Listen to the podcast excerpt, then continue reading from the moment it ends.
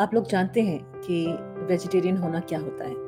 जब आप शाकाहारी हैं और पेट भरने के लिए जीव हत्या नहीं करते पर क्या सही मायने में आप वेजिटेरियन हैं यानी कि शाकाहारी शुद्ध शाकाहारी हैं?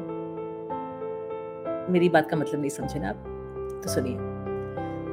अगर ये सोचते हैं आप कि मांस मछली आप नहीं खाते हैं तो आ, तो आप शाकाहारी हैं परंतु दूध दही घी इत्यादि का सेवन करते हैं तो ये शुद्ध शाकाहारी होना होता है। तो आप गलत सोचते हैं।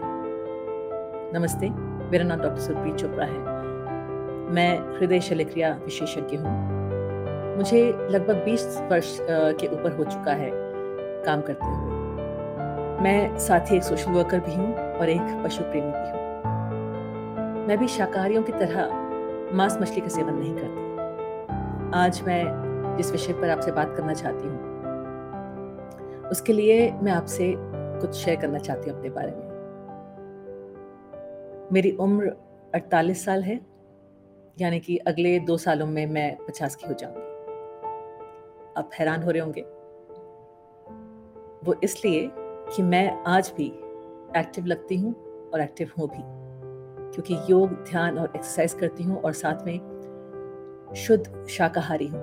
मेरा मतलब मैं ऐसी कोई भी चीज़ नहीं खाती ऐसी कोई भी चीज़ का सेवन नहीं करती, जो किसी जानवर के शोषण से मिलती है। जैसे दूध, दही, बटर, मलाई, ये सब नहीं लेती।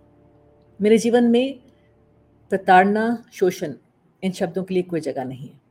अब आप ये पूछेंगे कि दूध से शोषण का क्या लेना देना है? तो आप मेरे कुछ प्रश्नों का जवाब दीजिए। क्या आपको लगता है कि जानवरों को जीने का कोई हक नहीं है और वो सिर्फ़ धरती की आबादी बढ़ा रहे हैं। क्या आप ये जानते हैं कि आप सब जो दूध, मिठाई, दही, बटर, मटन, चिकन, अंडा, लेदर, इन सब का सेवन करते हैं तो ये आप तक पहुँचता कैसे है? इन जानवरों की आबादी बढ़ाई जाती है। जानते हैं कैसे? इनको आर्टिफिशियल तरीकों से, असामान्य तरीकों से हार्मोन के इंजेक्शंस लगाकर इनको प्रेग्नेंट किया जाता है। इनकी आबादी बढ़ाकर इनको खिलाया पिलाया जाता है। ताकि इनका इस्तेमाल किया जा सके, इनका शोषण किया जा सके, दूध, अंडा, लेदर, मीट इन सब के लिए। पोल्ट्री और डेयरी फार्म्स में जो गैसेस निकलती हैं, उनमें से जो गैसेस निकलती हैं इन सब के शोषण के बाद, उनसे ग्लोबल वार्मिंग जो है वो बढ़ रही है, जिससे दुनिया में अनियमित रूप से पृथ्वी का तापमान बढ़ता जा रहा है और मौसम में बदलाव होते जा रहे हैं, जिससे आगे जाकर ये दुनिया बहुत जल्द ही खत्म हो सकती है। इस सब की वजह से यूनाइटेड नेशंस ने सभी देशों से आग्रह किया था कि सब देश जितना हो सके वीगन्स में परिवर्तित हो जाए। यानी कि शुद्ध शाकाहारी, जिसमें जानवर से आए हुए किसी पदार्थ का सेवन नहीं किया जाता। आपको ये भी पता होगा कि गायें हमेशा दूध नहीं देती। वो तभी दूध देती हैं, जब वो बछड़ा पैदा करती हैं। इसी वजह से गायों को बार बार प्रेग्नेंट किया जाता है, असामान्य तरीकों से। और बछड़ा पैदा करके माता दूध पैदा करती है, सामान्य तौर से अपने बछड़े के लिए। पर वो दूध उस बछड़े को नसीब नहीं होता, उसका सेवन हम लोग करते हैं। और जब वो दूध देने लायक नहीं होती और बूढ़ी हो जाती है तो उन गायों को कसाई खाना भेज दिया जाता है। बहुत से लोग इस बात पे आर्ग्यू करते हैं कि अगर वो दूध ना निकाला जाए तो उनके स्तनों का इन्फेक्शन हो सकता है और वो दूध बछड़े के पीने के क्षमता के लायक नहीं होता। तो क्या आप इस बात का जवाब दे सकते हैं कि क्या आप लोगों ने पेट भर उस बछड़े को पीने दिया होता तो शायद वो इन्फेक्शन नहीं होता?